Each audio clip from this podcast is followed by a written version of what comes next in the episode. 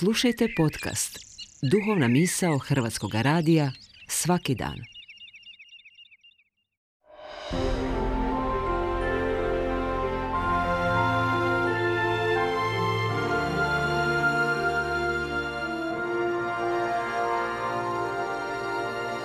Duhovna misao. Urednica je Blaženka Jančić.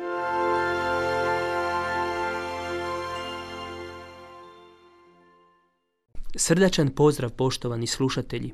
Govori vam Domagoj Matošević, svećenik Zagrebačke nadbiskupije.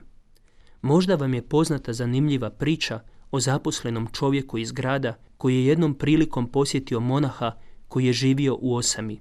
Čudeći se životu u tišini i molitvi, gradski čovjek je upitao monaha Što radiš po čitave dane ovdje u tišini i molitvi? Ne bi li bilo mudrije da umjesto razmatranja radiš neki koristan i produktivan posao.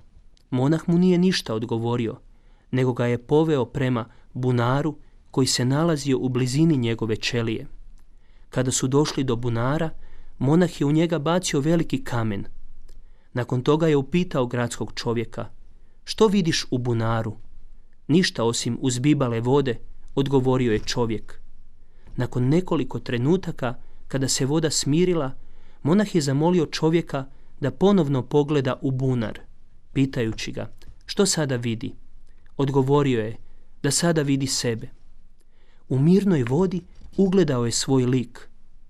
Monah nije više imao potrebu objašnjavati gradskom čovjeku zašto se nalazi u tišini i molitvi. Čovjeku je postalo jasno da to čini kako bi najbolje vidio sebe. Isusu je bilo stalo da njegovi učenici upoznaju sebe – zato ih je nerijetko pozivao na samotna mjesta i s njima je molio. Takav poseban trenutak dogodio se kada je na goru poveo Petra, Jakova i Ivana kako bi zajedno molili. Za vrijeme molitve dogodilo se nešto nadnaravno. Isus se preobrazio. Njegovo lice sjalo je poput sunca, a haljine su postale poput svjetla, a glas se začuo iz oblaka. Ovo je sin moj, ljubljeni. Učenici su ostali oduševljeni ovim prizorom, a Petar je rekao, učitelju, dobro nam je ovdje biti. Poželio je Petar zajedno s učenicima ostati ovoj snažnoj i neshvatljivoj Božoj prisutnosti. Isus je prije ovoga događaja preobraženja učinio mnoga čudesa. Ozdravio je gubavca, podigao na noge uzetoga, uskrsnuo mladića iz Najina, izliječio ženu koja je bolovala od krvarenja, ali sva ta spektakularna čudesa nisu učenike dotaknula kao ovo Isusovo preobraženje. Zašto?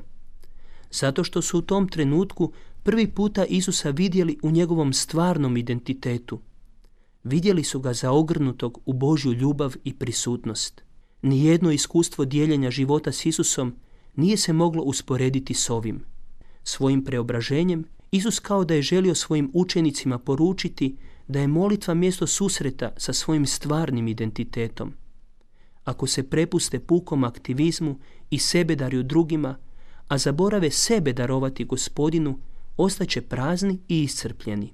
Samo u iskrenoj i predajnoj molitvi doživjet će da im Bog šapće Ti si sin moj ljubljeni, u tebi mi sva milina. Sestro i brate, danas je nedelja, dan gospodnji. Možda si već isplanirao što je sve potrebno učiniti u ovom slobodnom danu. Možda si izabrao i neke susrete koji će te odmoriti i raspoložiti.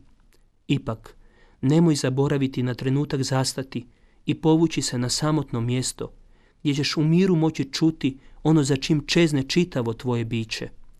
Nitko ti osim gospodina ne može tako iskreno i duboko reći ljubljen si.